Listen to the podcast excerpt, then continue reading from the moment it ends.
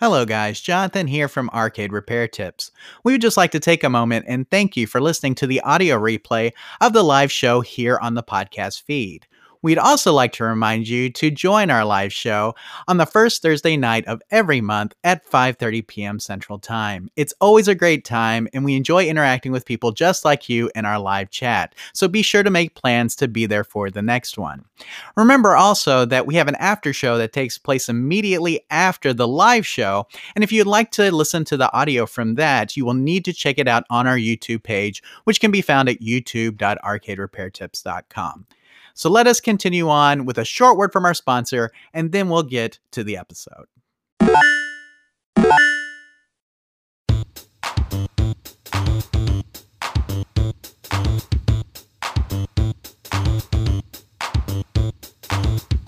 Broadcasting from their world headquarters in Texas, it's the Arcade Repair Tips Live Show, the show that discusses arcade repair, restoration, news, and more. Now, here are your hosts, Tim and Jonathan. Hello, everybody, and welcome to episode 80 of the Arcade Repair Tips live show for October 2023. My name is Jonathan Leung. I'm the producer, director, and editor here at the Arcade Repair Tips video series. And joining me today in person, right here in this very chair, is Mr. Arcade Repair Tips himself. Tim Peterson, Tim, the last couple of months, look, it's Yeah. been fine with the remote, but I'm glad to have you here with me today. Yeah, I'm glad to be back in the world headquarters studio here. Uh, so thank you for joining us. Was a little bit late today. I was traveling in from uh, southern Texas, uh, but I made it, and here we are. So I'm great to excited to be here. Yes, absolutely. And, and here's the thing: is Tim's literally going out of town like what Sunday? Sunday. Today's Friday. I'll be leaving Sunday and headed to Beverly Hills, California. Yeah, so normally- 90210. Right. So normally we would postpone the show just a week, right? Right. Just like to. But if I did that, he wasn't going to be here. So we decided to just do it the Friday after the Thursday. And here we are, guys, with a Friday episode. Now this is a little different, obviously, Tim, but hopefully. At least I can say now, I hope you have a great weekend because Yeah. you should be almost into it if you're not already. So, uh, but we're excited that you guys are here tonight. We're excited to be answering some of your questions as well. We've got a lot of stuff to cover here, like we always do. News was a little light this month, Tim, so we've added a little bit of content, a little padding in order to help with that, including a Tim's Tech Tip, which we'll get into here in a little bit. And I will also talk about a place, Tim, I didn't think I was going to get to get visit, but I actually did, and so we'll talk about that as well as we get into the show. Uh, but otherwise, Tim, how are things going for you? Obviously, Well- travel has been a big thing. It has been a big thing. I've been, to, gosh, in the last couple of weeks, I was just came back from New Jersey, was home a week, uh, came back from West Texas. I was actually gone for ten days, uh, which is a longer time period than normal. I actually had to wash clothes at the hotel, which is strange. You know, Oh, I yeah. didn't even have enough clothes for uh, that long of a trip, but uh, had a good trip and got to see some um, cool things, but then it just rained like crazy. And we would love to have some of that rain down here in Texas, but they definitely had their share up in New Jersey. Um, headed to Beverly Hills next week. After that, believe it or not, um, I may not be doing much traveling because I have an even bigger trip coming up in December. It looks like we may get to go back to Germany. So, um, gonna slow everything down, try to get everything caught up. So here, so I might can go to Germany uh, the beginning of December. So never stops. So always uh, something going on, busy, but you know. I enjoy it while I can, and so one day I won't be able to climb in and out of an airplane and head all over the place. So I'm doing it while I can. There you go. And you should be racking up the miles considering all the places you've been going. So. miles, hotels. I, I'm man, that's, I get treated like royalty now. I'm like gold members, uh, rental cars. I, I probably uh, could hook somebody up if you ever need anything. So let me know. there you go. Uh, well, we do want to remind you guys that you can interact with us during the show by using the live chat. And Tim, we already have some people over here. We have Encore MPW is here. The Regzer Show is here. He says, "Hey, it's Friday. I was wondering what happened to the Thursday show. The Thursday show is the Friday show, so you're Right. in the right place now. Glad you found it. We tried to put that on on social media. I know that um, it's kind of hard to." You know, especially when people are so used to doing first Thursday and everything. So I apologize for that. That was my fault on the reschedule. So um, it just, you know, conflicts happen, guys. So we're glad that you're here tonight with us. Um, Peter's here. Uh, we got the real hammer Billy Lee is here. Tim YouTube Punk is here. Uh, Mr. Dwayne 79 is here. It just looks like we've got a whole bunch of people here, and we're so glad that you guys are here. And be sure that if you have any questions or comments, that you leave them in the live chat, and we will try to interact with those as we go through the show. So, I think Tim, we're we're pretty caught, caught up with everything at this Okay. point, and so maybe we should just go ahead and move on to our questions. What do you think? Yeah, think? let's go. You good with that? Okay, let's do it. Our first question tonight is from Michael, and so let's go ahead and bring up Michael's question here. He says, "Hello, I have a Taito Coin Op Classics arcade game room classics with games like Bubble Bobble, Galaxy, etc. How can I change the difficulty setting? The previous owner seemed to have had it set on very difficult."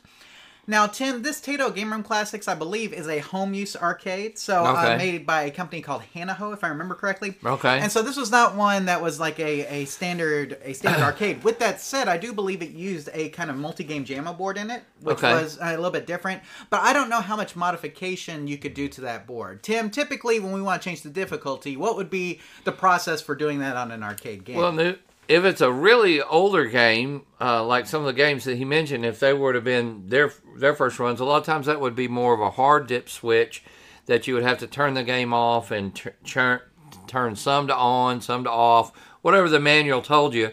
But in newer games, now it's more of a soft dip switch where you would go into the settings and change some of those difficulties and stuff. So we're assuming that if he has a multi-game board in it, probably a newer style game and probably one that you would do it soft-wise, Right. Uh, or, or in the change up of the software. But I know what it's like. Um, you ever? We bought a game at auction before. Like, man, this is really hard. Yeah. And then I'll go in and like, well, no wonder. Uh, it kind of reminds me of. Um, you know, we always like to set ours kind of on at least the whatever the standard setting or easier. Yes. We very, I don't know why anybody would want them to be on hard unless it was just trying to take more of your quarters back in the day. I'd say operators that That's want to actually So- make more money, right? So I think that we caught that back in the day and would complain, this game is too hard. You guys got the settings too hard. And a lot of times they would change them down for us. Or we would say, if you're going to make it this hard, at least add two extra men or something. But uh, most of that stuff can be found in your, if you ha- can find the manual, at least online. A lot of times it will tell you how to adjust those settings, but they're pretty aggravating when it's really hard and you you can't get. Uh, but, but who knows? Maybe he's really good at it, and now because he has to play it on hard all the time. Could be. Now, another thing to remember is that old arcade games are hard, right? Well, some of them are right. exactly. Like Yeah. some of them are just hard. Um, but that I should also say, Tim, that is where the title for tonight's episode, like changing the difficulty is difficult, right there. Yeah, it is. That's where that comes from, guys. Is this is tonight's uh, question for Michael here? Now, Tim, this was a home arcade. That's the one thing that we need to remember. A lot of times, home arcades do not allow you to change the difficulty very easy. Okay, or these multi-game home arcade boards. Now, I did a little research on this one. There is a community that has modded this board, Tim, and has been able to add some games here and there. And so, if we're going to change the difficulty on this, I don't know if there's going to be a dip switch on it or a service switch to let you get into any menus, but you may be able to do it through the mod that some people have been able to apply to the board. Uh, Tim, kind of like the Game Elf boards, this does use an SD card, and so you may be able to pull the SD card out. Make some modifications to it and then pop it back in the board and see if it makes a difference in the difficulty. So, Tim, with all that said, let me go ahead and put up uh, our response to Michael here on our outline.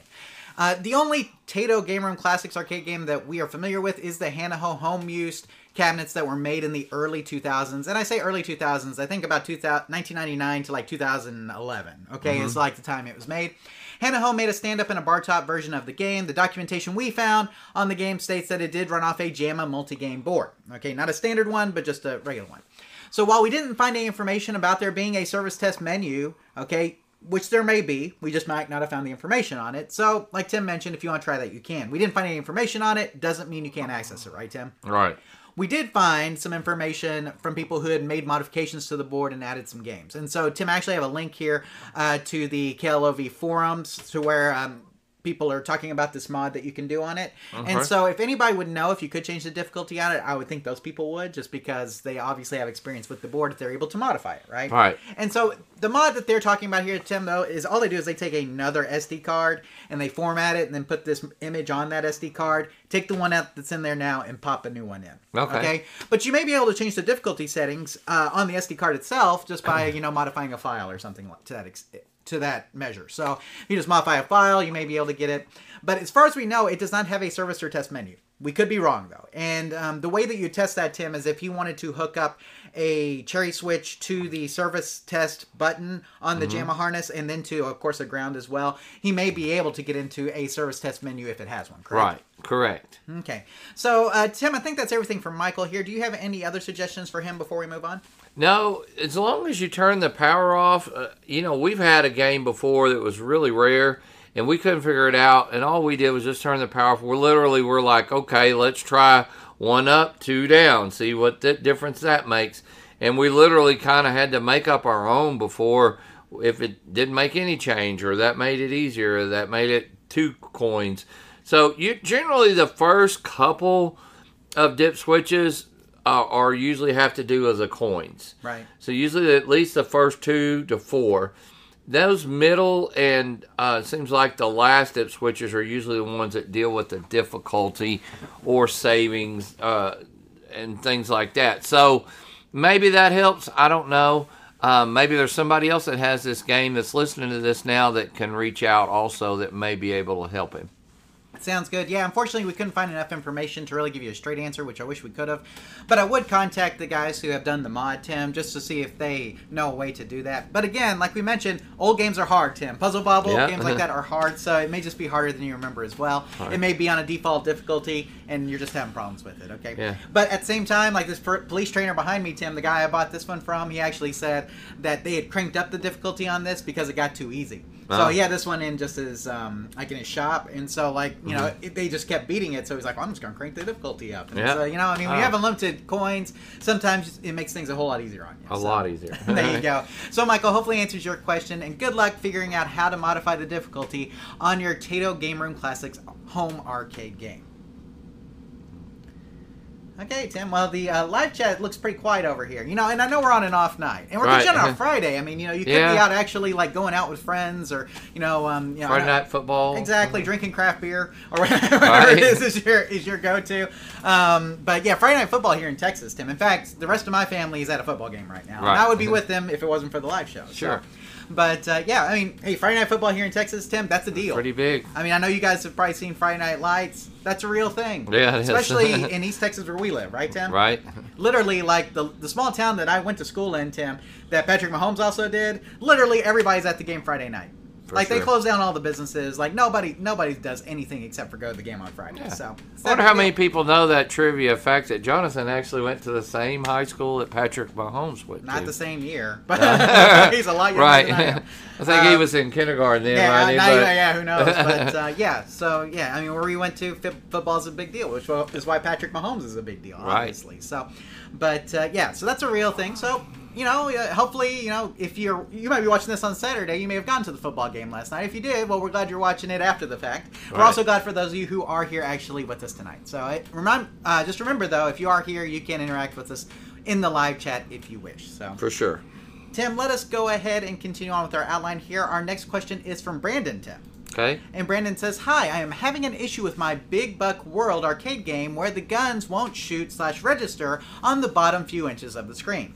They also don't show any tracking. There is a calibration menu, and I've replaced one of the guns with a brand new one, and the issue persists. I've also tried adjusting the monitor slash bright, uh, brightness slash contrast, cleaning the screen, etc. Nothing has helped. I did read your article on troubleshooting light gun issues, which was helpful, but I still haven't been able to resolve this. Any ideas? Uh, could it be a capacity issue on the monitor chassis causing this? Uh, is it's a Neotec um, 550DX monitor? Appreciate any suggestions you have.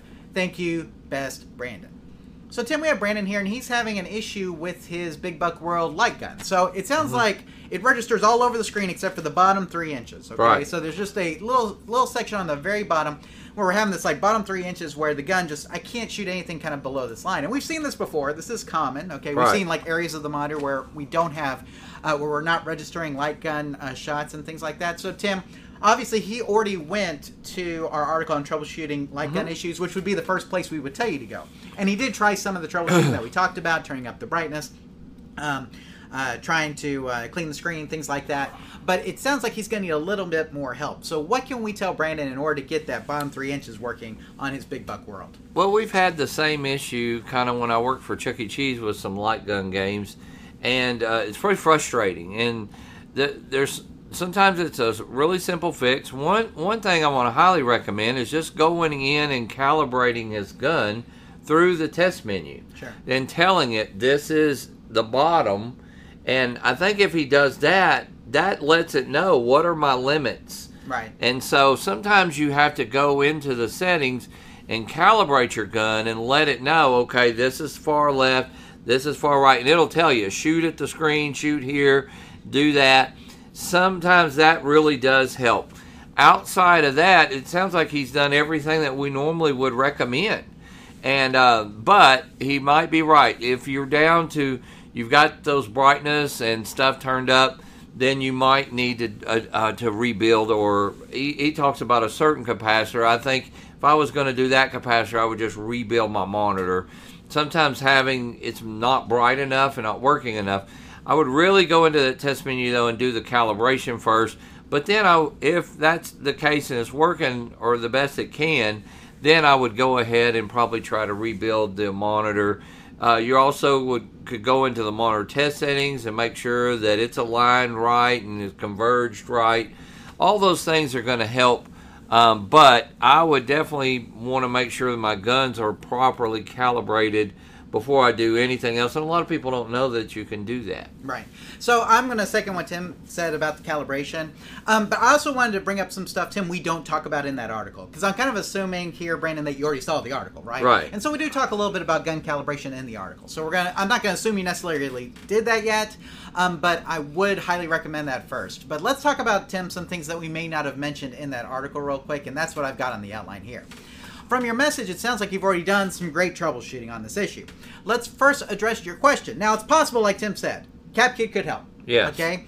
But I don't know if it's the main problem, especially if your brightness looks good. If your mm-hmm. brightness looks good, you may be okay. Okay? But CapKit can't hurt. Okay? Let's say that. So if it's been a while since you've had a CapKit, might be time to do one. Now, let's start off by making sure the convergence in the area of the monitor is aligned. Now, Tim, um, we're familiar with the convergence grid, right? Right. It's just a grid of white lines. So sometimes on a monitor, if the convergence is not proper, you will get a separation of the red, green, and blue.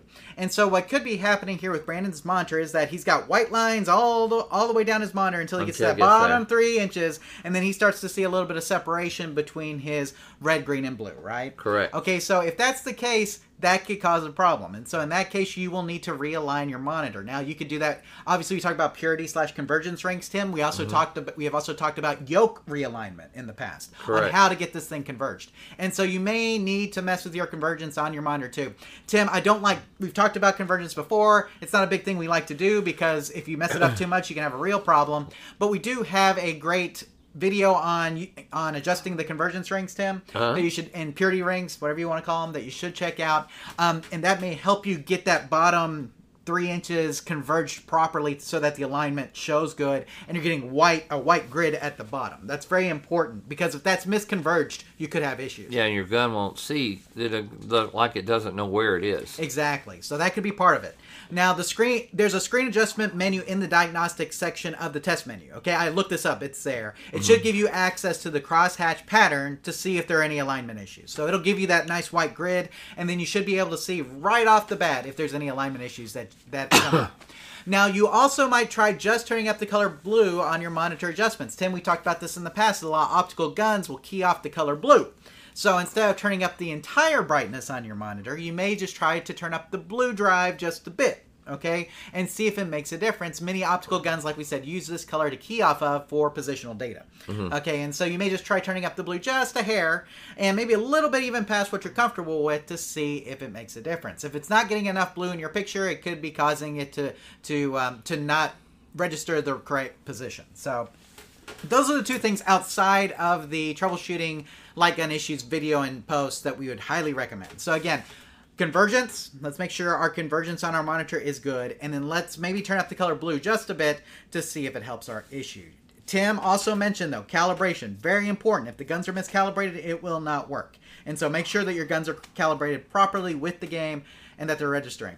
Tim, something else that um, we've talked about before is when you open up a light gun. Now, um, I don't know about like Big Buck World, but I know we've seen this in like the Happ light guns. There's They usually like a one. little dark little square in Uh-huh. there. You know what I'm talking about, Tim? Yep. That little dark square, if it's not there, makes a huge difference. I've noticed. So it's like just a little um, square rubber piece that kind of goes between the optical sensor and the end of the gun, Uh-huh. and the and the optic at the end of the gun, the little lens at the end of the gun. If that is not there, that can make a lot of difference in your calibration and positioning on your gun. So, sure. um, and like I said, I don't know if that piece is there. In Well, he the said he tried. ones, but Did he say he tried new guns? he did try new guns. Right, So in that so case, I would probably get rid of that for Right. sure. But um, but you may just want to make sure that that's there as well because we've seen that make a big difference. Tim, is there anything else that you can think of here for uh, Brandon? Before I we move on? cannot think of anything, but Brandon, please be sure and get back with us. Let us know what all you tried, what was successful, or, or what you still need help with. Absolutely. And convergence plays a bigger issue in light gun games, obviously, Tim, because of the optical sensors and the way that they hit the gun, uh, the way they hit the monitor, and just making sure that that positional data is getting recorded properly. So, again, convergence and blue were the two things that we talked about. Everything that we talked about, though, in troubleshooting light gun issues still applies. So, uh, try all of that and let us know where you end up from there. Okay, Tim, our next question here is from Jim. And so let's go ahead and move on here. Oh, real quick though, I will say current phonograph says greetings from California, Tim. So there you Oh, okay. But uh, let us go ahead and move on, move on real quick to Jim's question here on the outline, Tim. He says, Hello, I have a Silver Strike Bowling 2004 game. I've owned it for almost 15 years. Last year, I installed a digital monitor in the cabinet and upgraded the hard drive to an SSD, which, Tim, are both good upgrades, really, if you think about it.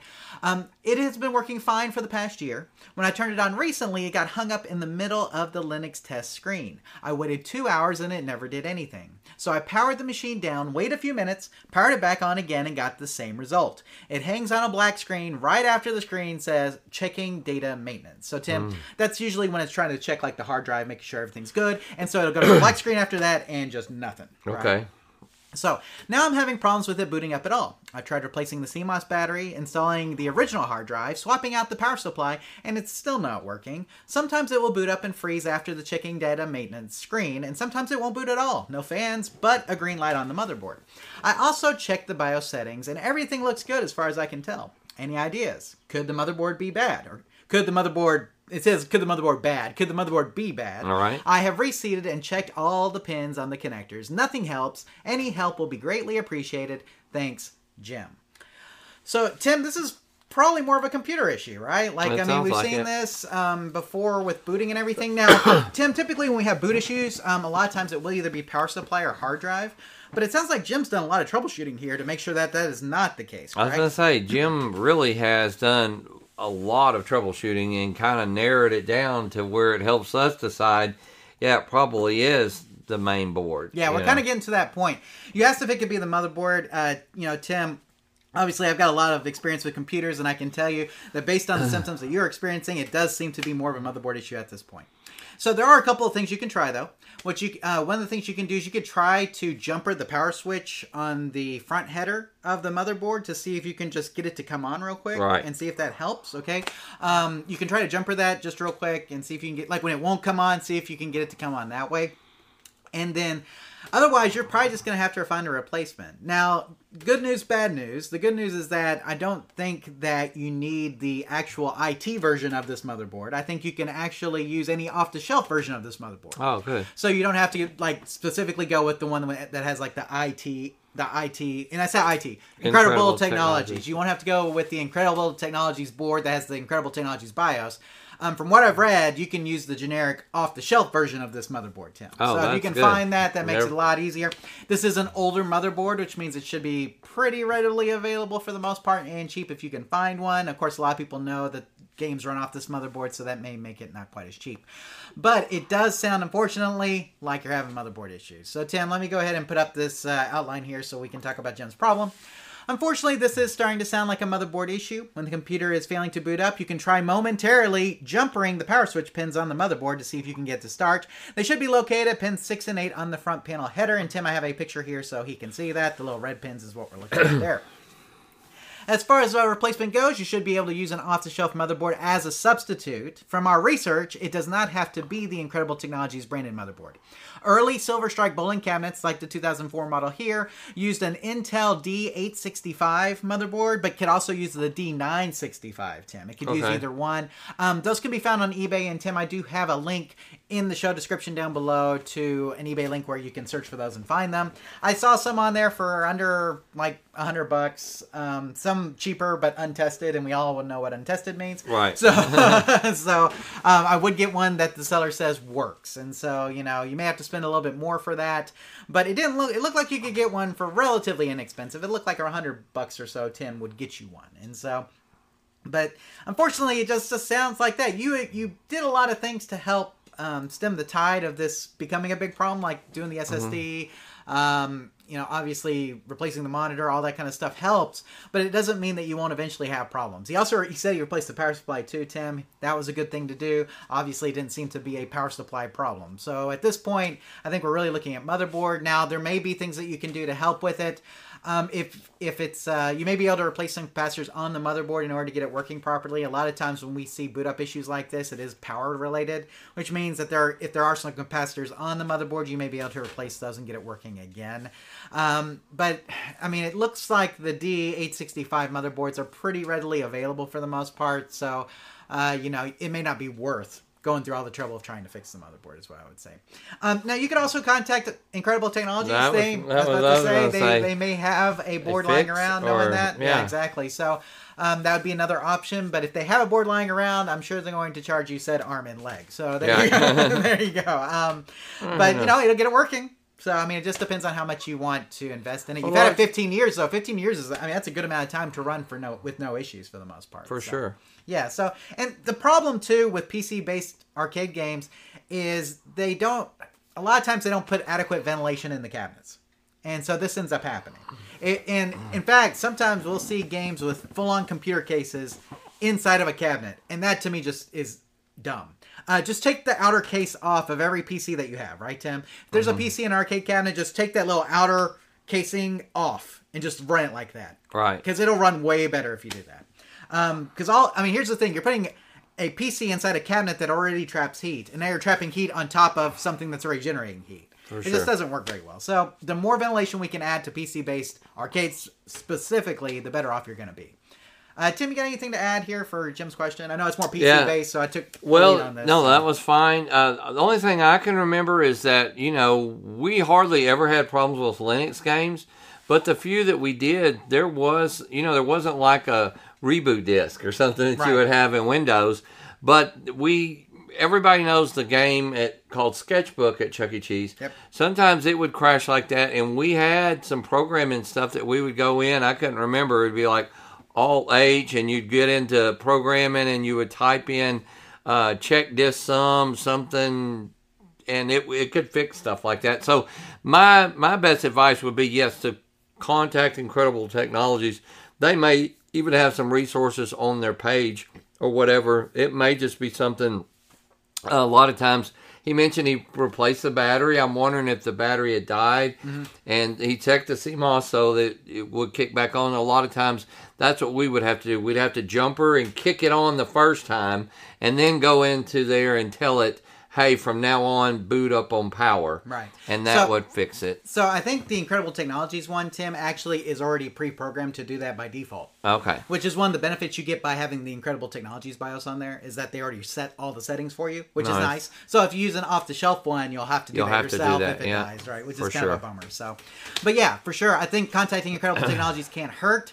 Um, if they want to sell you parts, they're going to be expensive, but you'll get your game running. But like Tim mentioned, they may have some sort of troubleshooting menu or something you can go into to see if it'll work. So it may not hurt to, to contact Incredible Technologies. Incredible Te- Technologies is still making Silver Strike, still making Golden Golden Tee. Right. So I mean, you know, those games, um, you know, some of the older models have fallen out of support, but somebody there may still be able to help you out. It's never, uh, it's never a bad idea to contact the manufacturer and at least get get an opinion or an idea if they can help you. You know, a lot of times they will. Yeah, it's worth the worth the ask. Absolutely. So, hey, uh, so Tim, we have Derek Roberts here. He says, "Hey, everyone," and that's about it.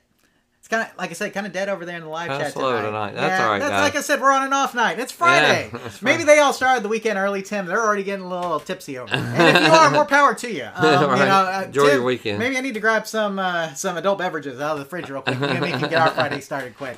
I I'm gotta scared if- drive. I was about to say, I'm scared if we did that, if we did that, we wouldn't get through this. We'd start slurring our speech or something. So, uh, but we do have questions to get through, so we do want to make sure that we cover all those uh, without the influence of of, um, of adult beverages. So There we we're go. gonna do that. So we can have the adult beverages afterwards. Tim, you and me will will take it out. Tim, do you have one? Uh, I'm I'm curious, off topic. Do you have like an adult beverage of choice that you like to go to? I have a new one. Oh, nice. That um, well, you know, a little controversy about a certain beer. Yes. And so uh, I'm not on the boycott bandwagon, but I don't like supporting certain things.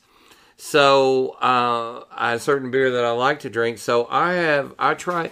So we'll, we'll get into a small story here.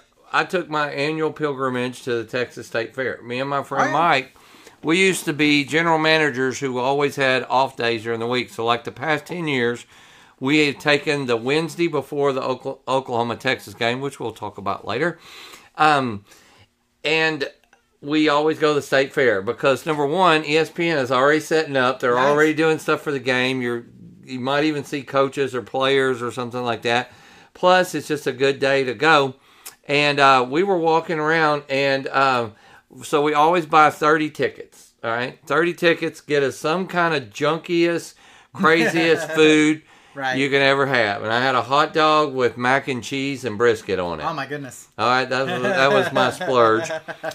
And usually we get some, that one beer and some ice cream. But they had so many beer tents around that we got to try so much. I didn't need to drink anymore after that. Didn't have to pay for it.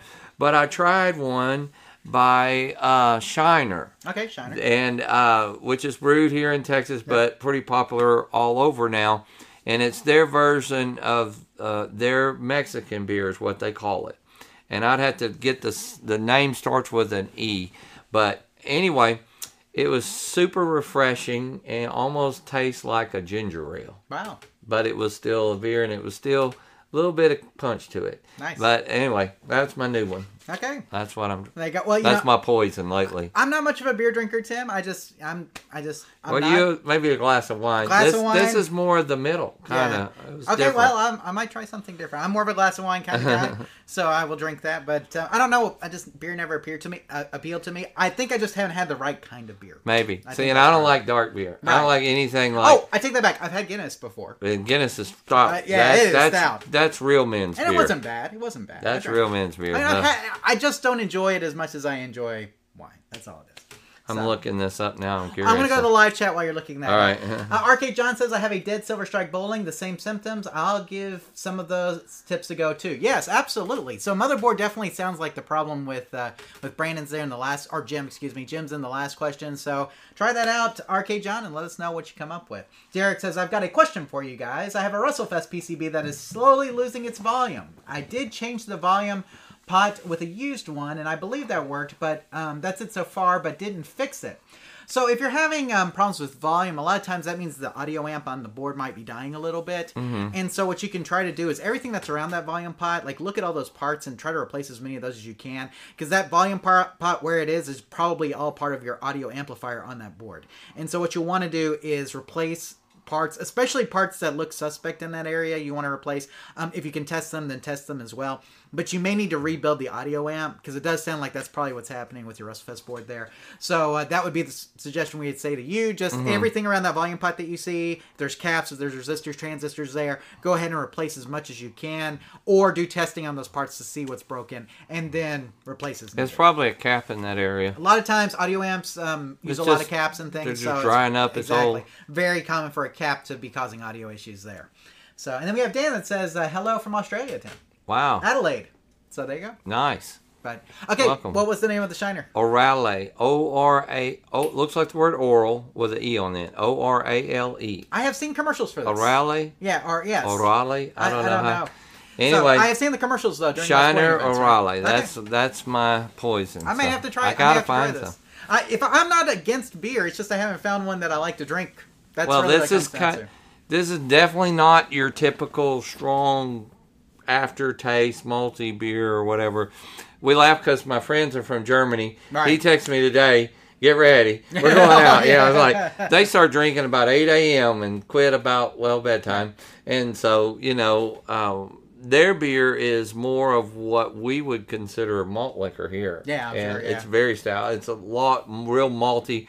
What we drink in America is more hops. Right. And uh, so, and but I don't like dark. I like Michelob Ultra was my favorite for a long time, but I'm really starting to like this one. Anyway, Okay. we're off topic. Oh, but, I may have to get some of that. So yeah, there you go. O'Reilly. Okay. Well, no, I mean, hey, it's Friday night. Yeah. It's Friday night arcade repair It's- tips after dark. yeah. So- yeah, all the kids are gone or in right, bed, right? Exactly. So, good. No, but uh, I'll try. I'll try some. I'm with it. Now, people say you need to go to a brewery and get like a flight of stuff. That's probably what I need to do, right? Like just go, like try a little bit of everything, right? Yeah, and that's the problem is that you don't want to buy a six pack. I've Right, done that, and then you're like, oh, I don't like it. Right, and then you're left This is five more. I tell you what, I don't like hardly any IPA. It's like if you brewed it, I'm like, yeah, never mind. Right, exactly. I, I'm too standard, I guess, when it comes to that. Most IPAs are ugh, Yeah. uh, just awful. Or grapefruit beer or something. It's Yeah, na- I'm nasty. not big on that either. But- So I mean, like I said, I'm not a big beer person, but like I said, I'm not against it. I'll try if I can find one that I like. We'll do it. My dogs are going crazy. Sorry, guys. I'll have to go. I'll go settle them down here in a second. if they keep going, we'll see. They probably can't hear them. Yeah. Um, so let us go on, guys, and we're gonna do this next question from Rose real quick. So here we go.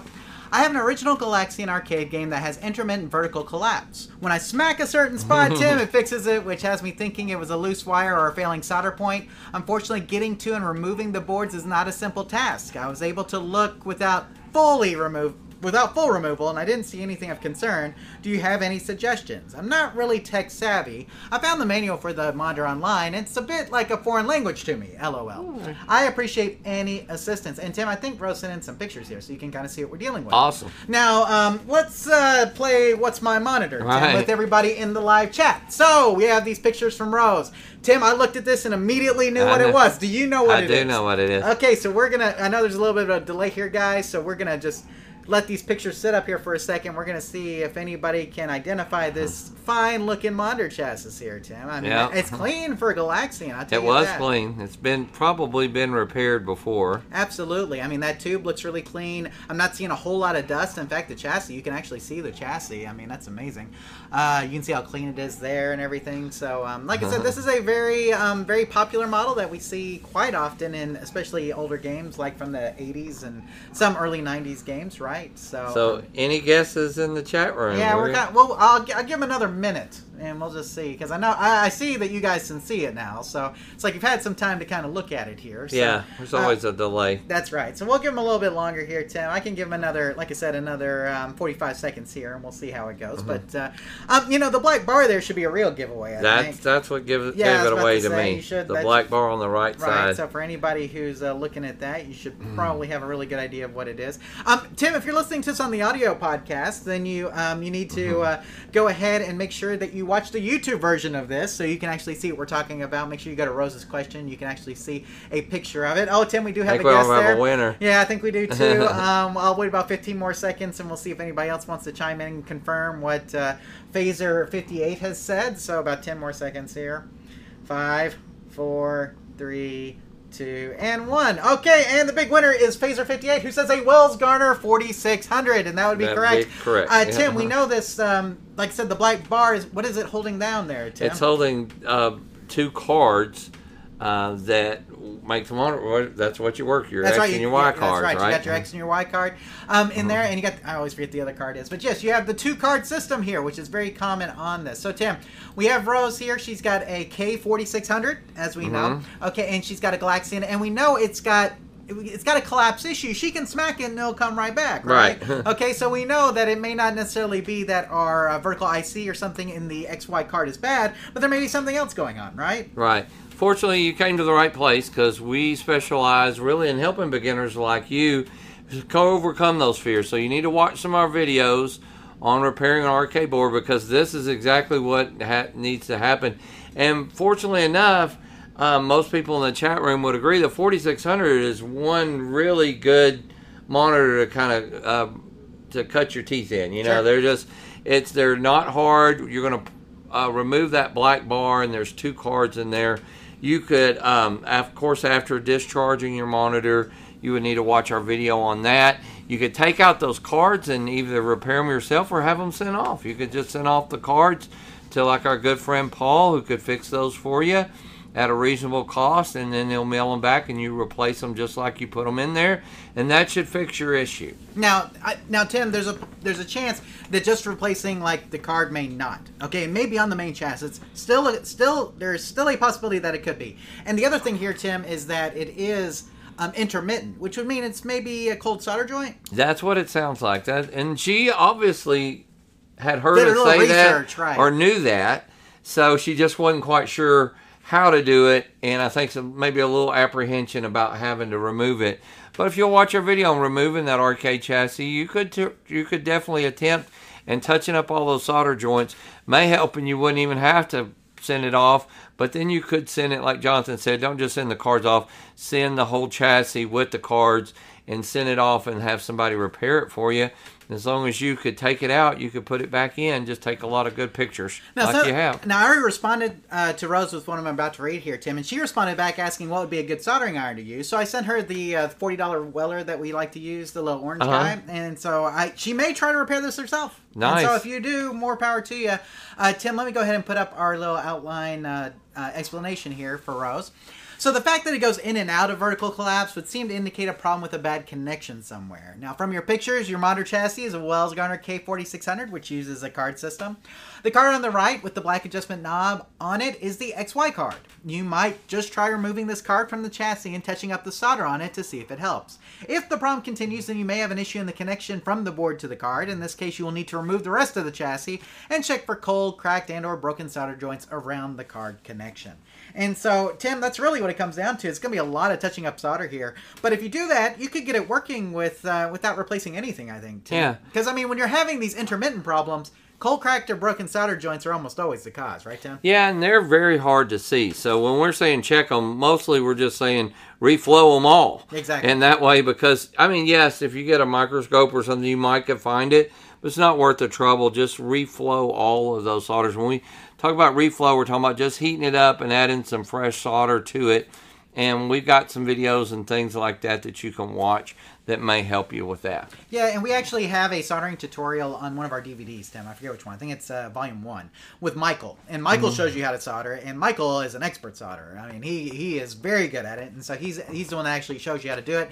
The biggest tip I can tell you is you want to put the iron on the opposite side of the pin and the solder on the other side, and then you kind of want to merge those in together on the pin. Right. If you do that, that's usually the easiest way to get the solder to stick. Because a lot Right. of people are like, I can't like they they put the solder and the um, iron next to each other like this. Right. You're like, I can't get it to stay on the pin. It's because you're not heating up the pin enough for the solder to take. Does Right. that make sense? Yes. And You so that's why you want to come in at opposite directions. You want to hold your tip still and move your There you go. solder. Exactly. And so a lot of people do the opposite. They hold the solder and move, Move the tip.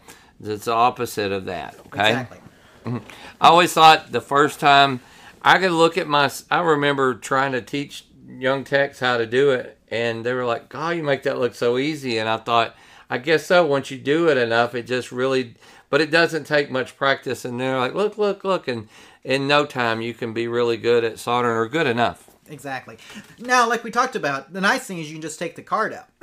Excuse me. So um, when you take that XY card out, you don't necessarily have to discharge the monitor. We would recommend it. Um, we always recommend discharge, but you can pop that top little bracket off very easily. Usually you squeeze it right on the end Uh-huh. And then you'll lift it up, and then you can pull that card out and just check that card over and touch up the solder on that card and pop it back in and see where you end up. Yeah. Because you may fix it. That may fix it right there. But if it doesn't, if you have to pull the whole chassis out, if you have to pull the whole thing out, it may be worth installing a cap kit while you have it out. Especially if it's been a long time since it's been on it. So that's usually what we always recommend. If I'm going to pull out a chassis, I'm going to well. put the cap cap kit on it just because I've got the chassis out. I don't want to put it back with old dirty caps on it. So but overall, you should be able to handle this. But if you can't, like Tim mentioned, you can send off to like our friend Paul at uh, paulsmonitors.com. If you want somebody to repair it for you, you can always just do that. Take the chassis out, pack it up, send it to him, and he'll fix it for you and send it back to you, and then you just install it again. Or if you want to try to tackle this yourself, which I think you totally can if you want to. In fact, this may be a good problem to do that on. Then good luck with your repair. Hopefully, you can get it working without that little, uh, without that little every so often vertical collapse and having to smack it around. you know? Right. So, absolutely. Um, Robbie J asked, "What temperature on a soldering iron, Tim? What do you recommend?" Um, you know, I don't have one sitting in front of me, but you want it. Well, it's kind of throwing me off guard. Is it like 250 to 300 degrees? That's what I'm thinking. Um, I just know mine's set. Exactly. Um, but whatever your soldering iron is, the Wells Garner that we use is kind of in the middle. You don't want it too hot. You're going to burn up traces, Traces. and stuff. Yep. And too cold, of course, you can't get the solder to Solder's flow. right. So I may be wrong on my numbers. I just know it, and it's a little bit of it's playing with it. Unless you have a soldering iron like that orange one that doesn't, right. um, you can't adjust it. But I want to say it's like two to three hundred degrees. Somebody can correct me if I'm wrong. Yeah, that sounds about right, Tim. Because like you said, you want it to be hot enough to where it's going to melt the solder, but not too hot that you burn up traces. Yeah, I like That's it to melt key. it quick. I don't want to have to wait and wait and wait on it. But uh, you just you, I've I'm probably on the needle.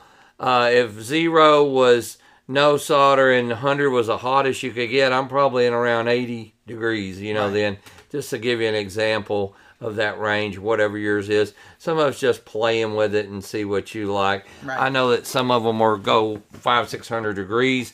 I just generally gen- is generally too hot for me. Right, exactly. I, mean, it just it depends on your I preference. think I maybe mean, it's around 400. I can't remember. I just know mine is set, so I don't hardly ever look at the temperature. What does he say? yeah. Um. Well, I mean. It, uh, reliability says 800 degrees. Okay. I, I mean, people can solder Maybe. with that. I was about to say you can do it at that high temperature if you want to. See, I'm Uh, thinking I'm probably I would burn up a trace at that. At that, probably. I Yeah. mean, at 800 degrees, I'd probably be burning. but I would believe Billy, and so Hmm. 800 degrees that may be may be right. I mean, you want it to be quick and fast. You just don't want it to be too hot. And I've definitely burned up my share of traces. Absolutely. From but usually it's the problem of not being too hot that causes you to burn the trace because you're literally sitting there waiting Right, on it. Exactly. the hotter it is, the quicker you can get and get on and get out without trying to without doing that. Sure. So thank you, Billy. Yeah, but I mean, just I mean, like I said, sometimes it's a personal preference there. Um, if you're doing um, if you're doing old, like if you're trying to refresh old solder, you do need to crank up your heat a little bit more. Mm-hmm. So, like if you're, let's say you're working on a Pac-Man board or or even some of these older chassis, like to melt the original solder that's there. A lot of times you will need to get it hotter than what you would need if you're just putting fresh solder on. Does that make sense? Yeah. Because you're trying to you're trying to melt the existing solder, which has been on there since you know 1982 or whatever, and so you're trying you're trying to melt that. And so um, let's see. We says I li- uh, he does 650. Okay. So I mean, you know, like I said, just depends on just depends on what. Man, I was way off, guys. Thank y'all for Well, I mean, correcting. It may But be what yours is is just set on. set. to say maybe what yours is set on. I don't know. I just to go home turn it on and solder. Right, exactly. So Uh, it is adjustable. yeah, mine has a temperature setting, but it doesn't have temp. Like it ha- doesn't I don't have know temperature what the on it. temperature Right, is, exactly. yeah. Mine just it has like a one, two, three, four, five, six, seven, eight, nine. You know, like I'm saying, Yeah. it doesn't have the actual degrees on it. Yeah, mine just shows. So and I just numbers. put mine. I put mine in the middle. Yeah, You know, I would that's what I say mean. I'm more at the two o'clock position. two o'clock position. Okay, there you go. so, uh, if you want to, I was about to say, uh, you look up that uh, blue Weller you have and just see where you are in the dial. Yeah, You know, what I'm saying like on uh, like uh, what is it, um, like Amazon or something. So you can find a picture of it. I'm Right. sure. That's a good question, though. Thank you for asking. Kind of threw me for a loop there for a second. There you go. I'm going to go ahead and move on to Aaron's question here, Tim. So, Aaron says, Hi, everyone. I wanted to reach out for some advice if possible. I was recently gifted an old Atari System 1 Marble Madness cabinet, Tim. Wow. It belonged to a friend and was pretty much left to the elements. The cabinet itself is in poor shape, but a lot of the internal components seem okay. Is it worth me trying to repair and rebuild the cabinet, a new cabinet? Or should I part it out and be done with it? Any help is welcome. I'm a theater technical director at a high school and thought maybe rebuilding the cabinet would be a good project for my students. Now, Tim, naturally, I'm sure everybody wants to see what this cabinet looks like, so let's go ahead and take a look at that real quick. And Tim, you can see that this thing has definitely been left to the Oh wow. Um, yeah, it was. We're- we got we- excited when we heard it was free, but So then, when you see the um, second picture there, you can see the bottom of the cabinet is in pretty rough shape. It's kind of Yeah. you know it seems like it's coming apart at the seams there, and then the back you can see where the monitor is here in the back, and um, yeah, it's pretty beat up. And he did send us a picture of the serial number on the board, but that's all he sent us. So it wasn't the um, it wasn't the whole one and so um, and i kind of had to stitch together the back of the chassis just to kind of add the two pictures together so you can kind of get a whole view of what he's looking. Yeah. at there Seen but better um, days. tim so this is obviously beat up um, i wouldn't say beyond all recognition but i would definitely say beat up yeah, so um, what do you think aaron should do with this cabinet is this worth uh, restoring is this something that uh, he just needs to trash and part or like what is Well- your what is your recommendation mr cabinet repair Well, you would definitely want to keep the marquee, the control panel, the bezel shroud, the bezel Oh, itself. he, he did mention putting it in a new cabinet. Yeah. that was the thing he mentioned. Or should he part it out? So new Uh, cabinet or part it out?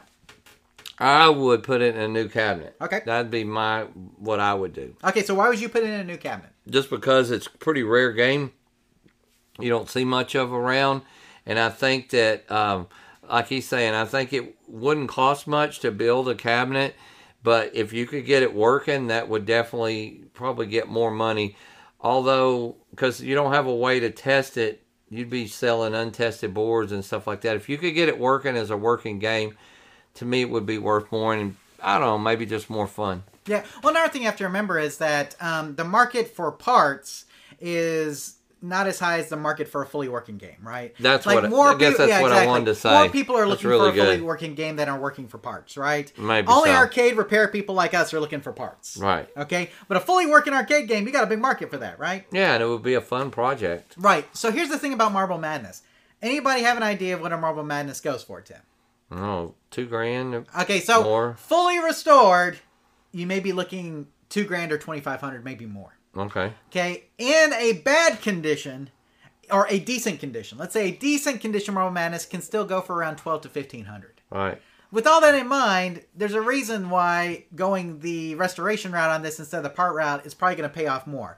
Would you get some good money for the parts? Yeah, probably. But if you Yeah. had the complete cabinet working, you would have more money. I'm almost guarantee you. And so we all know the cabinet is trash. We've already seen it. Okay, so you do need to replace the cabinet. But as far as parting it out or building a new cabinet, I'm with Tim. You know, let's go with the let's go with the fully. Now, we 34 says 12k. I think that's a little on the high side. Yeah. So, um, you know, personally, he says LOL. That's about right. Um, that's too high. Um, but Tim, I've seen him go as high as three. Right. I mean, and maybe four. Right. And here's the thing, because it's a very Not popular. building anymore. Exactly. It's a popular game. A lot of people know it, and there's not many of them. Mm-hmm. And anytime you have that, um, Marble Madness in, is in like a Tron style category. Mm-hmm. Okay, where it's like you know how Trons go, Tim. Kind of the same thing. A lot of people know it. Not a lot. Not a lot of availability um, out there as far as cabinets are concerned. So um, you're looking at a. It could be a very rare game. Is what you need to think about. And so definitely worth the restore here. Tim, I'm going to go ahead and put this up here so we can uh, talk about it. But from your pictures, it does look like the cabinet is in pretty rough shape. Assuming the cabinet is complete, otherwise, it has all the internal components, monitor board, power supply, etc. It's probably worth transferring to another cabinet if you're up for the challenge. A good condition Marble Madness can go for around $1,200 to $1,500. A fully restored one can go for over 2000 And Tim, like I said, we've seen them as high as three or, or higher, depending on how good of a condition it's in. So, you could probably make some good money parting it out as well, but there's a limited audience for parts and a much larger audience for fully working arcade cabinets. You may face some uh, da- some repair damage, but we would, or some repair challenges, excuse me, Tim. You may face some repair challenges, but we would recommend doing the restore. And so going ahead and putting together a new cabinet. Tim, our friend Joe, used to um, build cabinets from scratch. Yes. He had built some of these System One style cabinets, and you may be able to find a cabinet maker out there that would build it for you if you don't want to build it yourself. But it's not too bad, Tim, to build one yourself if you want to go that route. And considering you have all of the You've got all of the parts and things that you need on this. I do think that um, in this particular case, it's going to be better for you to just restore it than to try to part it out. Tim, do you have anything else here for Aaron before we move on? No, I think that's good advice. Yeah, absolutely. Robbie J says, "Do you guys know anyone who, um, let's see, who I can't read all of it. Sorry, it's cutting off. Uh, or who fixes uh, Atari System One motherboards? I think is what he's trying to go for, Tim.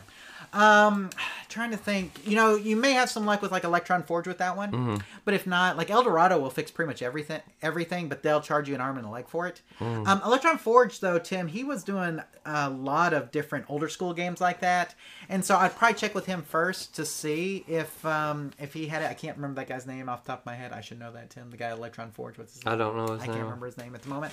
But Electron Forge um, is the website that you can go to, and we have it on our resources page at arcaderepairtips.com slash resources. If you go under the PC board repair heading, then you will find Electron Forge under there, and you can contact him and see if he will do it.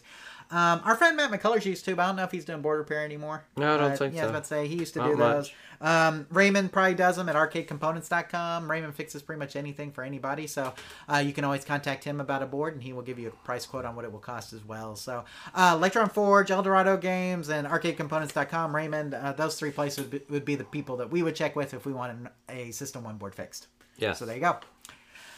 Uh, anything else here, Tim, for Aaron? Are we pretty much done with I that? I think we're done with that one. Okay, sounds good.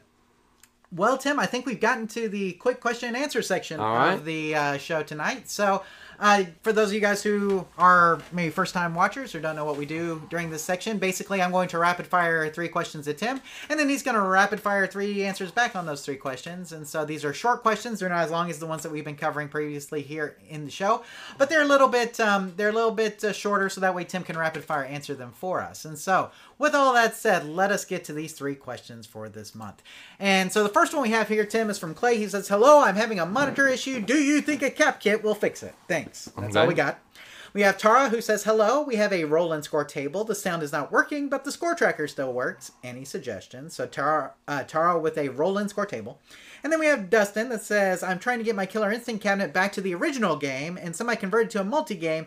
Can I get some help or inside info on what to do? That'd be greatly appreciated. Thank you and have a great day. So, let's let's just recap here. Clay, will a cap kit fix my monitor? Ta- uh, Tara, my roll and score has no sound. And Dustin, how do I get my Killer Instinct from a multi-game back to an original Killer Instinct? So Tim, let's take these one at a time, rapid fire. Clay, will a cap kit fix my random monitor issue? Tim? it depends on what the issue is. Sure. It fixes a lot of issues and it's a great place to start. But if it's completely dead, it may not be your problem. Right, and there's other there's other things Right. that cap kits are good at fixing and some that won't. We'll talk about those here in a second. Uh, Tara's roll and score table, Tim. Now I'm. It kind of sounds like this may be a home use one. Okay. And so what do you think's going on with the sound here? Well, you got to check the wires going from the board to the speakers and make sure the volume is up. Right, exactly. Volume is key, right? Like there, if there's a potentiometer or something like that, make sure we turn it up. Okay, what can Dustin do to turn his Killer Instinct back into a Killer Instinct from a multi game? Well, first thing he's going to have to do is get a board, and then he'll need to see if the wiring matches what's currently in there. It's probably JAMMA, hopefully, and then put the board in there and kind of go backwards from there. But you got to get a board set to start with. Absolutely. So there you go. Easy peasy lemon Mm-hmm. squeezy, Tim. There we go. Uh, so let's uh, go ahead and just go over what Tim just answered with so we can kind of review. So uh, Clay's question on the cap kit. So it depends. A cap kit may fix your issue, it may not. So let's talk about the things cap kits do fix, Tim. They Okay. fixed washed out colors, Right. vertical drop, fold over, right? Yes. and power issues sometimes. Like we talk about filter caps a lot, right? Power issues. The real question is, what's the problem with your monitor? Okay, give us more specifics, and then we can tell you for sure if a cap kit will fix it or a cap kit won't. Okay, and so we need to know that before we can tell you for sure. So get Right. back to us with what your issue is, and we can tell you yes or no.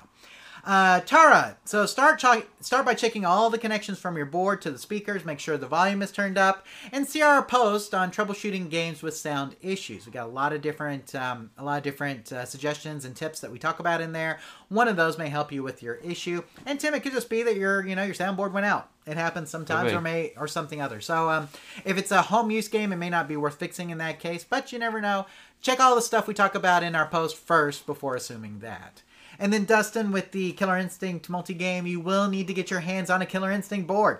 You may also need to do a bit of rewiring to the cabinet depending on the wiring differences.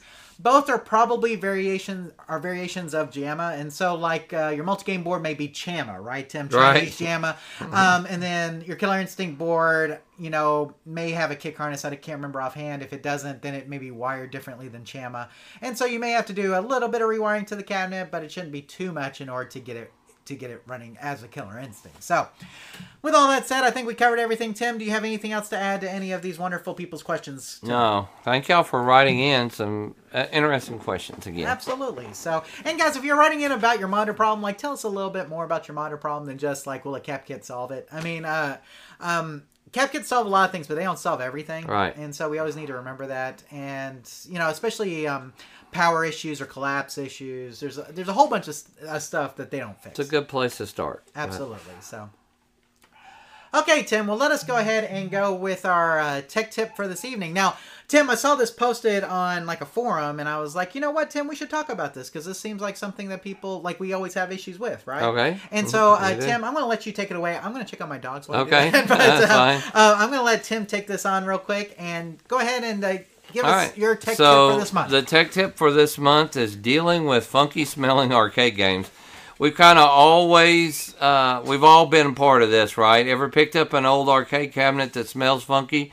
Here's some tips to get that smell out before you move it into your game room. So these are tech tips on uh, defunking your game. First one is don't just go ahead and clean it. Vacuum and wipe down the cabinet with cleaner. Simple green because of the way it leaves uh, a good uh, smell afterwards. Uh, don't discount vinegar, just regular liquid soap, bleach. Um, anything clean, uh, cleaning materials always smell better than funk, right?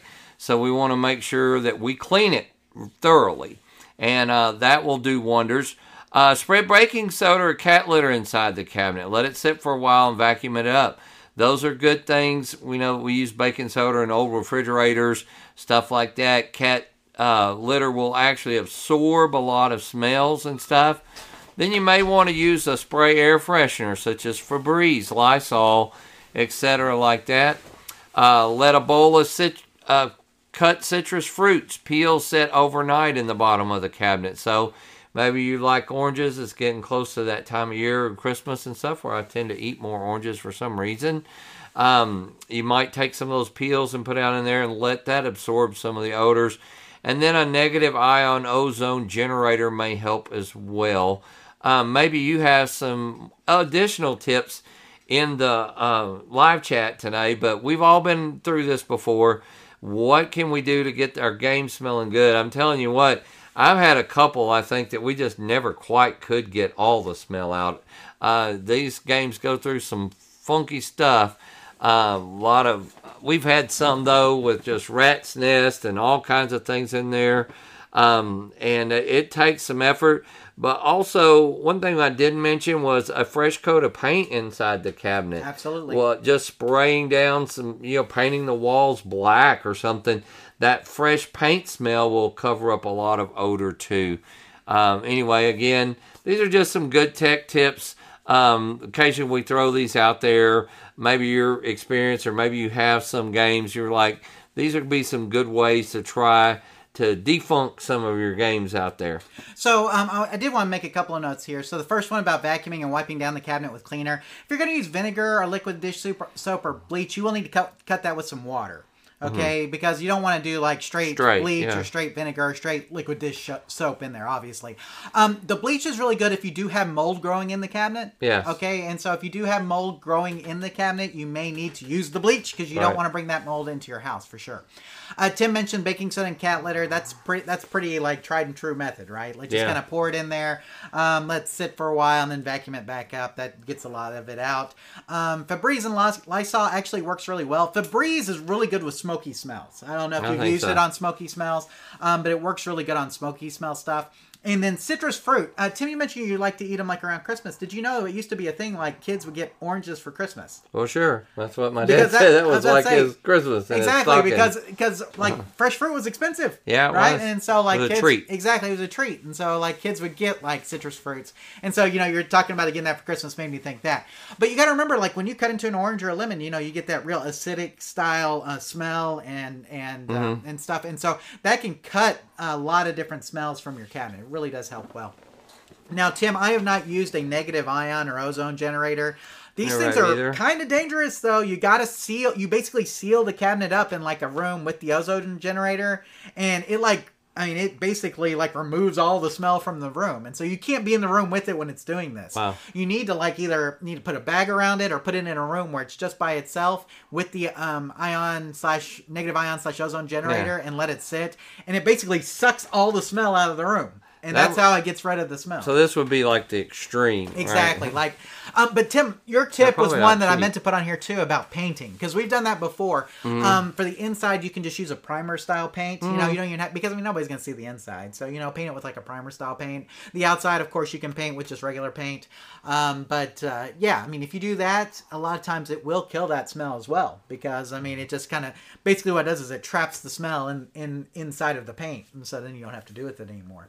Uh, Tim, was there anything else here that we? No, uh, I think we covered it pretty good. Okay. I mean, golly, how many cabinets, Tim, have we seen? And oh, when you wipe down your cabinet, don't spray the stuff directly on the cabinet. Spray it on, on the, the rag, rag, and, and then, then wipe it. Okay. Exactly. Spray it on the rag and wipe it.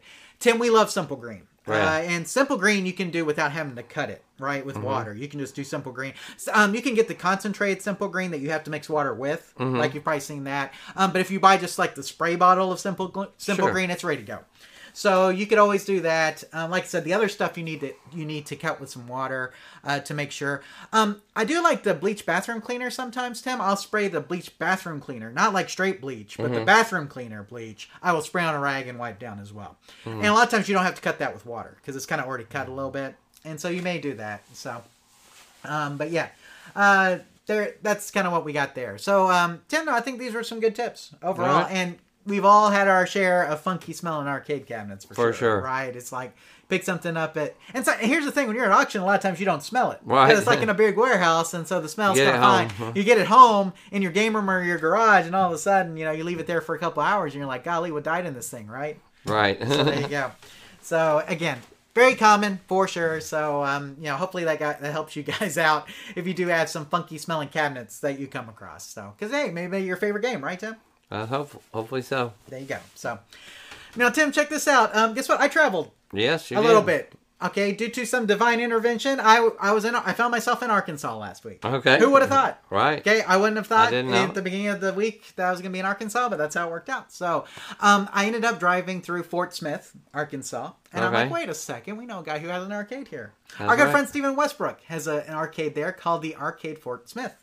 So you know what? I hit him up on Facebook. I'm like, hey, I'm in the area. Would would you meet me and show me what you got? And he's like, sure. So I went by, took a look, and I want to share. I did not take any pictures, but I, I took some pictures off uh, Steven's Facebook page so I could just show you guys what it looks like. So I had a little trouble finding it. He did put a map I noticed on the Facebook page in case you guys are looking for it. Uh, Tim, it's kind of at the end of, a, and I'm gonna put this up here. It's kind of at the end of like a strip mall where there's like there's like um, there's a big anchor store. It may be Walmart or something, and a whole bunch of stores. And at the very end of this strip mall, tucked back here in this little corner is the arcade. And it has just a Ah. little itty bitty sign there, and uh, and you can see it there up in the upper right hand corner or upper left hand corner there of that picture, and you can see the front door says the arcade. So, uh, but. Tim, it was a cool place. I do want to play this short video here that uh, that Steven put up on the Facebook page here, so you guys can kind of see. This is exactly what it looked like when I when I came. So you can see he's got a little console area to the right there. Um, you can and he's got this cool little lighting effect that he's doing. You can see, you know, there's a Fast and Furious. We got like a Nicktoons Racing, Hydro Thunder, H2 Overdrive. Tim, I know that's one that you're fond of. Uh, you can see off road there. We got Cruisins, of course, Daytona USA 2. Um, deal or No Deal, Tim, which he says gets a lot of play even without the tickets. And then he has a lot of pinball machines. You can kind of see what he has here, Tim. He's trying to sell that Secret Service right now, I think for two grand or something, maybe three. So three grand, something like that. So if you guys are looking for one. Uh, you can see he's got uh, Mortal Kombat's Tetrises. He's got um, he's got some new pinball machines here, Tim. I don't know if you saw. He's got the Teenage Mutant Ninja Turtles. He's got uh, a couple newer Sterns there. Got some Golden Tee action there. Um, and he has some redemptions on the on the walls there. Uh, but Sunset Riders, Teenage Mutant Ninja Turtles there, Simpsons, Tim. Uh, great games, obviously. And then uh, those new Sterns, he's got Star Wars there, and I forget that one uh, uh, right next to the Star Wars. I can't see it. I can't remember what it is off the top of my head. Uh, Jurassic Park, Data East, South Park, yeah, Turtles there. Um, just a nice collection. I think he had an Avatar in there too, and he had a Twister, Tim, uh, Nice. which you can actually see in there. And me and Tim used to have a Twister as well. We Down did. there on the very end, you can kind of see it with I the fan it. on top. So, uh, but you know, I just want to thank Steven for um, for taking me around and showing me everything. Tim, he gave me kind of, kind of the tour of all the games he had working, and then he gave me a tour of his workshop area, which is really nice. Oh, And nice. So I got to see uh, a lot of his work in progress games that he was working on. Um, some just really cool pieces in there. Uh, you know, you just, I mean, you know, stuff that you don't see very much for sure. I saw a lot of rare stuff in there. I wish I could remember all of it. It was a whirlwind, Tim, to say the least, because I only had like an hour and a half with him. But uh, the whole place is cool. He's got a party room to the side. He says they've been booking parties left and right. Uh, but if you guys are ever near Fort Smith, Arkansas, I'm going to encourage you to go to Stevens Place and check Heck it out yeah. for sure. So I mean, it's uh, it was a cool place. Uh, like I said, it's kind of at the back of this little strip mall, so it's a little tough for me to find. But uh, if you are going there, just check their Facebook page. He's got a nice map that'll kind of show you how to get there for sure. But man, Tim, um, I just I, I wished you know I shook his hand. I wished him the best of luck, and that goes for all of you guys who have arcades out there, man. Because you know Mm-hmm. What, running an arcade is hard work. Okay, you you love it, but it's hard work, Right. You know, and so uh, and here's the thing: me and Tim want to see more arcades out there, right? Sure. And people always ask us, like, why'd you start doing arcade repair tips? We did that so we'd see less broken games. Right. the whole idea. And so, like, I go in, uh, you know, Steven's going through all these games. He's like, oh, that's got this chassis in it. That's got this chassis in it. You know, the reason he knows that is because 'Cause he's been been watching videos and working on them and think, you know, and it's just amazing to me. It's always awesome. So I, he was so um, gracious and, and hospitable to me, Tim. I want to thank Steven for just, you know, giving me the grand tour. Uh, even though it was kind of a whirlwind, I was only there for, like I said, about an hour, hour and a half or so. It was just nice to kind of um, to break up my trip because it's kind of a long trip from here Mm-hmm. and get to uh, see and and uh, see some cool games and things like that. He's got some really good pieces. Uh, he had all the Mortal Kombat Tim. One, two, three, Ultimate, and four just lined up there. It's beautiful and uh, just good stuff. Tim, I, I I can never visit too many arcades. No. You know what I'm saying? And so uh, we want to wish him the best of luck. Tim, he gave me a whole like vision of what he wanted to do at the place, and I just can't wait to go back when he's got all that done. It's gonna look awesome. You know how it is. It's like you start at one place when you open, and then you want to get to a place where it's like, oh, this this looks like this, and this looks like this, and we have this little area here and stuff like that. He he had an entire vision, and um, when he was telling me, I could picture every bit of it, which was Nice. awesome. And so, again, we just want to wish uh, Steven and all the people who are involved with the Arcade Fort Smith just the best of luck, just continuing on there. And we just hope that that place continues to do really well. So, um, but again, super hospitable to me, which I really appreciated. And I'm glad that I got to visit because I'd seen it on Facebook. Wanted to uh, visit at some point, just didn't know it was gonna. I'd have the opportunity last week, so it kind of worked out. But um, good stuff there, guys. You know, and if you're ever, I mean, if you're ever going on a trip and you know there's an arcade in that area, you should stop by. You know, Tim does. Sure. Right? I mean, That's golly, look at all the places he's been. You know? Very many. So if you've got an opportunity to stop by an arcade close, you always should, just because it's it's a fun thing to do. You can check out games, play some games you haven't Or played. if you want to take some pictures of your local arcade and send them to us, yeah, we would like to feature it. Yeah. So, um, man, we're lucky here in Texas that we've got some of the great, some of the best arcades around. Tim, Mhm. uh, up in the Dallas area, the free play arcades are amazing. Golly, Mm-hmm. there's so many people here that just love arcade games and have gone to great lengths to make sure that people can continue to play them. And we want to, we appreciate every single one of them. And we hope that if you know, if you're involved in one of these businesses, we just wish you the best of luck, and we hope that your business will thrive for years to come. Because I tell you what, me and Tim have been there. It's not easy. Mhm. Not No. easy. So there you go. So again, thank you to Steven. Visit the arcade in Fort Smith, uh, Arkansas. Make sure if you're ever around that area, you check it out. Okay, Tim. Well, let's go ahead and move to our news portion. Now, Tim, there was kind of slim news. yeah. Yeah. Compared to the last couple months, yeah. Right, exactly. This past month. In fact, I didn't. I don't think I posted anything on the Facebook page, but there were some things to talk about, and I will bring this up. And Tim, this actually broke before. Um, the last live show, but it was like the day of. So we did not include it on the last outline. So I'm here to talk about it now. But that is that Atari acquired Atari Age. So um, the Atari Age is a retro community, Tim. Um, and so they bought this retro community and they brought the site founder on board as an internal historian, which is pretty cool, Tim. So Atari has announced it has agreed to acquire the Atari focused community and news site Atari Age. The site will continue to operate under the management of Atari Age founder Albert uh, Yarusso and his team of volunteer moderators. And Yarusso will also take a role with Atari as the company's internal historian.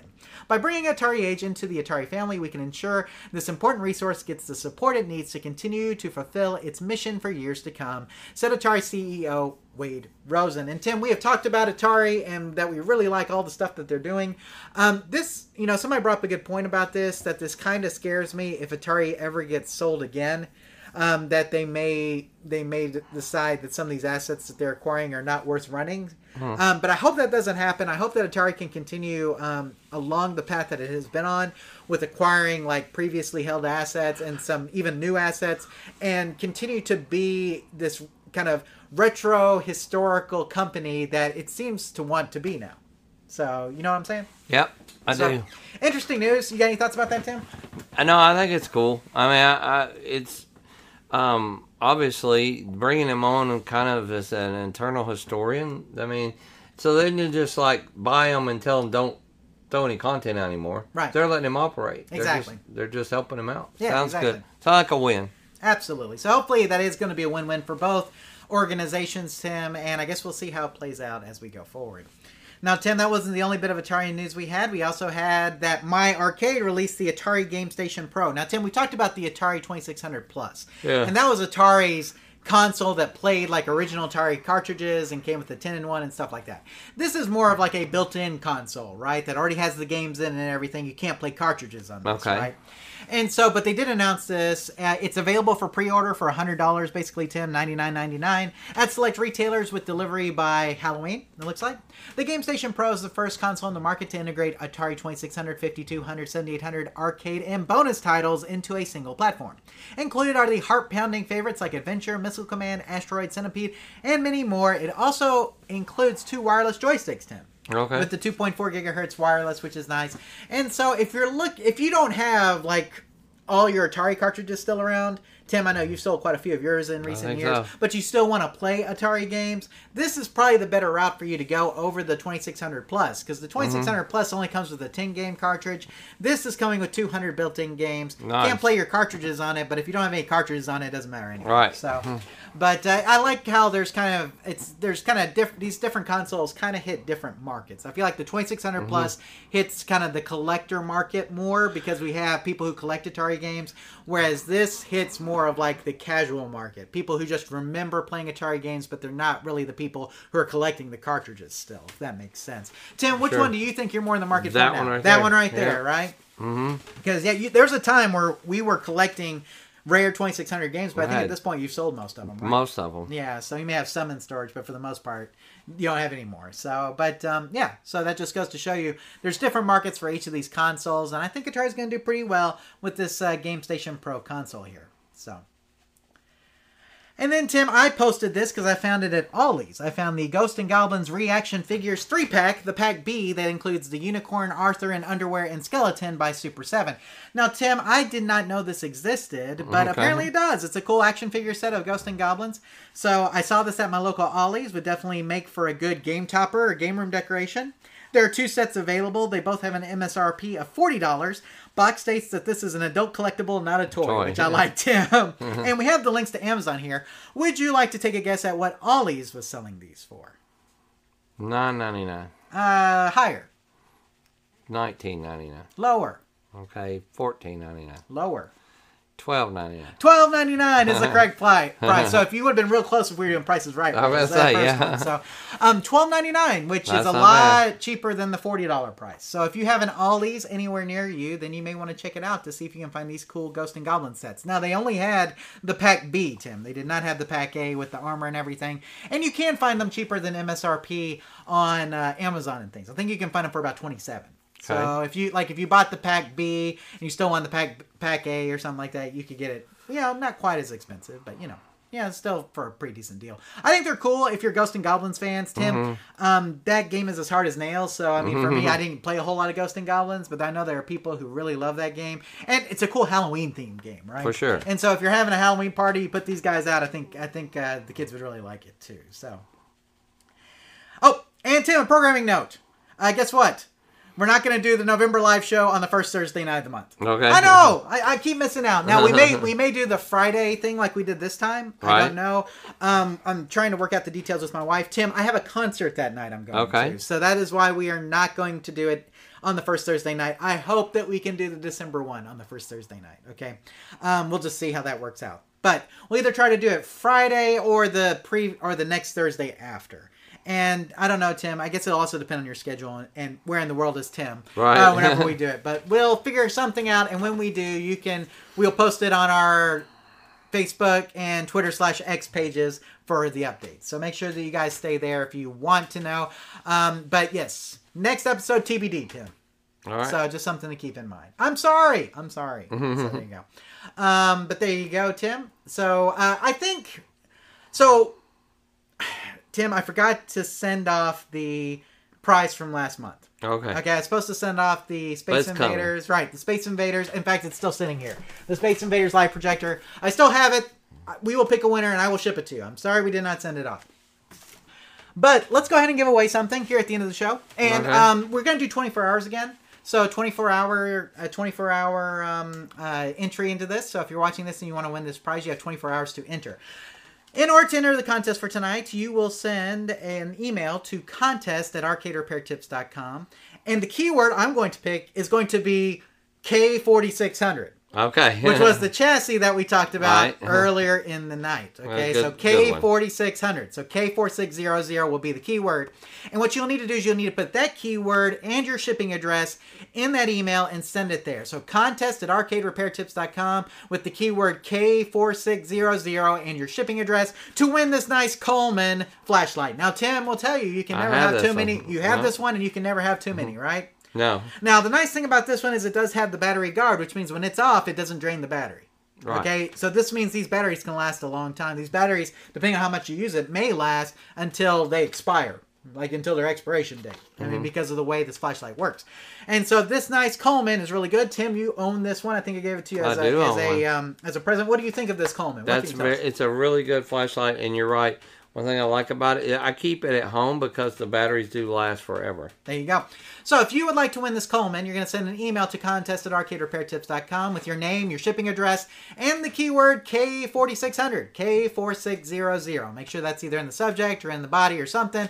And if you do that, you'll be entered to win this nice Coleman flashlight that does that does have the battery protect and comes with batteries, Tim. You don't even have to invest in some AAAs. We are giving you the AAAs with this tonight, and you can win this nice flashlight. So um, somebody said zoom and enhance. There you go. Okay, there you go. Are we good? There you go. Power when you need it. That's what I like, Tim. So, um, and Tim is very picky about his flashlights, right? Tim? I am. I like. I I have one in my pocket right now. I keep a flashlight on me all the time, Absolutely. and uh, the, this is a good one. One Last of my time. To win this, send an email to contest at arcaderepairtips.com with your name, shipping address, and the keyword K4600, K4600. Uh, and you will be entered to win this nice Coleman flashlight for tonight. And considering there's not many people here, Tim, live, um, you may um, you may have a really good really chance good. to win it. So if you're the only one who enters, guess what? You're taking this home. Easy enough. So, um, so there you go, guys. And again, I do want to remind everybody, we do not sell your information. Your information stays private. I have not ever shared that information with anybody. It's only stayed in my email. Okay. So I will never share that information with anybody, but we do want your shipping address so I can just ship this thing off to the winner. I don't have to like email you back to ask your shipping address. So again, contest at arcaderepairtips.com. Name, address, and keyword K4600. Boom. So, okay, Tim. Oh, uh, let's see. We got some uh, things here. Jumping General says, "Hey guys, late to the party." And what do we always say, Tim? You're right on time. You're right on time. That is correct. Um, YouTube Punk says best flashlight in the um, let's see is the Bauer Slim Fold from Harbor Freight. Um, and I think you know, uh, Tim, we used to have the little Nebo Slims that we liked. Mm-hmm. The Nebo Slims are fantastic. The problem with the Nebo Slims is that you have to charge them. Right. Okay, and They work great. Right, with something like this, you don't have to charge it. Now the Nebo Slim um, batteries last forever. Golly, Mm-hmm. um, because it's a USB charge, it's got a battery in there. But um, if sometimes you want a, just a general flashlight, you can just pop batteries in and get going. You don't want to have to charge, and so that's what's good about like the Coleman and the Coleman with the battery drain lasts forever. Good stuff. So. Uh, so there we go. So Tim, I think we have everything. Um, is there anything else that we need to say before we roll into our discussions? Any uh, No. anything you want to talk about with the previous questions or anything like that? No, looking forward to the after show. Uh, I did bring some packs to open back Oh, on track. Show us what packs you brought. and well, I, I've got I got a surprise in one of show them. Show us so one. Just show us one. I one. will show you. Let's see. So, for those of you guys who don't know, the after show happens immediately after the live show, usually about a five or ten minute break. So if you're here watching live, you since just wait it's it pretty out. much baseball playoffs, which we'll talk about. I got a 1988 Fleer baseball pack. nice. I've got a, I think this is an 89 Donruss baseball. And then I brought one football pack because we're still football season. Yeah, football season. 91 football upper deck. And one surprise for you, Jonathan. Oh, so, there you go. So if you want to see us randomly open these packs to see what's in them, make sure you stay tuned for the after show to do that. But before we get to the after show, let's wrap this up real quick, Tim, and talk about how you can get in contact with us. Um, a couple things though, we do want your arcade related videos. If you want some free advertising for your YouTube channel, we're looking for people to submit short videos, 10 minutes or less, about arcade related topics.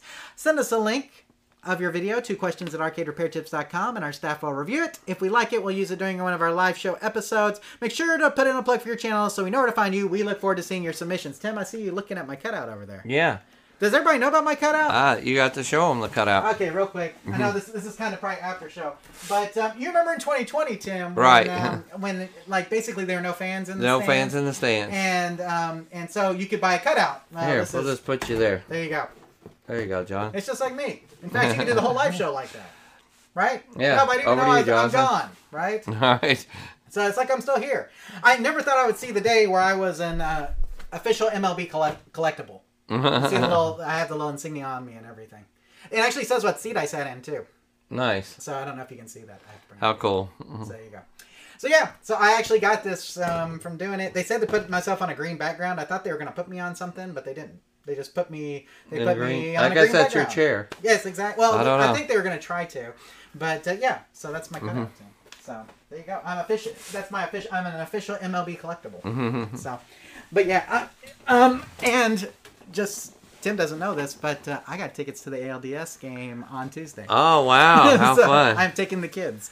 Heck so, yeah. Uh, yeah. So this will be their first postseason game. They've never Oh, been. how obviously. fun. So um, um, they were not cheap. We'll talk about Uh-huh. that in the after show. Let's wrap this up real Yeah. quick because we're getting into the after show. I feel like we're just rolling into it. But um, this is how you guys can contact us if you need to contact us. The best way is via email, questions at arcaderepairtips.com, questions at arcaderepairtips.com. Put live show in the subject to get it mentioned on the show. Otherwise, we'll answer it when we get around to it. We may save it for the live show. So some of you guys may be getting, uh, I know some of you guys over the last month may have emailed in. You, we may have answered your question tonight because we saved it for the live show because we thought it would be good for the show. But we try to answer them as we get them. That's questions at arcaderepairtips.com. Questions at arcaderepairtips.com if you want to send us any questions. We have our YouTube page at youtube.arcaderepairtips.com, of course.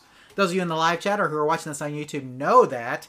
Um, if you are listening to the audio version of this, then you can go there to watch the video version of this episode and the after show. We don't put the after show on the audio podcast. So if you want to hear the after show and hear me talk more about baseball and my cutout and, and opening baseball cards, then you can you can uh, join us for that on the video feed for this episode at youtube.arcaderepairtips.com.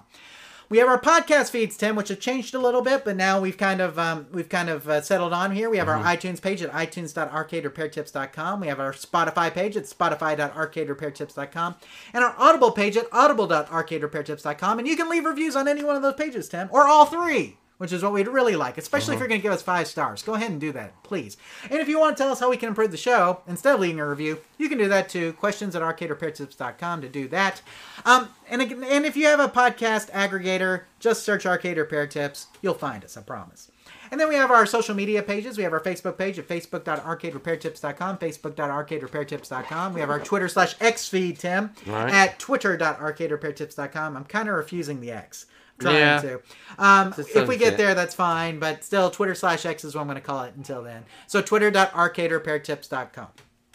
Well, Tim, I, and I would say, like, thanks, um, Mark, for posting news, and, like, we always have news there. There wasn't a whole lot of news this month, Yeah, guys. I'm kind of a sorry. Yeah, this was like the slowest month ever, so there wasn't a whole lot of news and stuff there. So, um, but anyway, so uh, hopefully we'll have more going forward. We just didn't have it this month. So, you know how it is. Sometimes it's feast, sometimes it's famine. But anyway.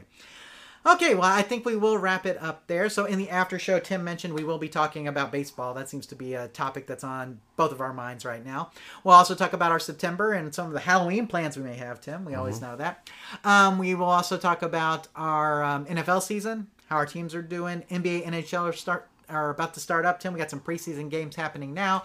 Um, Tim, let's talk about some of the movies that I saw. I did see the Barbie movie. I think last month people were asking for my review of it. I can give that to you in the after show. So if you want to hear that, uh, Tim. I saw Indiana Jones, Dial of Destiny, Blue Beetle, Gran Turismo. And one of these four movies may be one of my favorite movies I've seen in a long time. Oh. I'm not going to tell you which. You got to stay for the after show on that. I gotta so, guess. Yeah, yeah, you got to wait. One of those four movies, though, is one of the best movies I've seen in a while.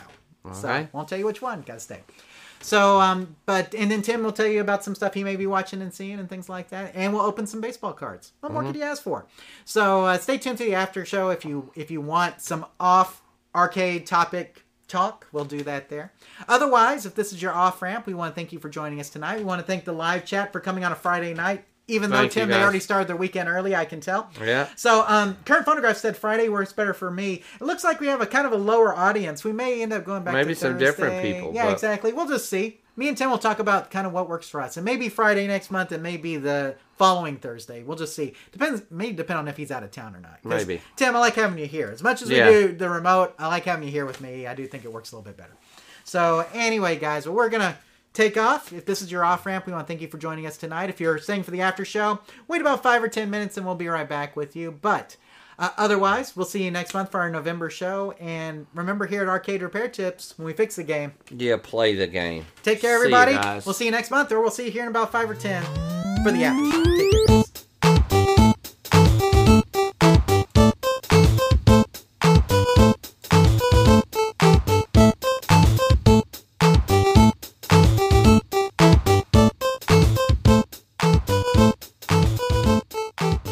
You for watching this episode of the Arcade Repair Tips live show.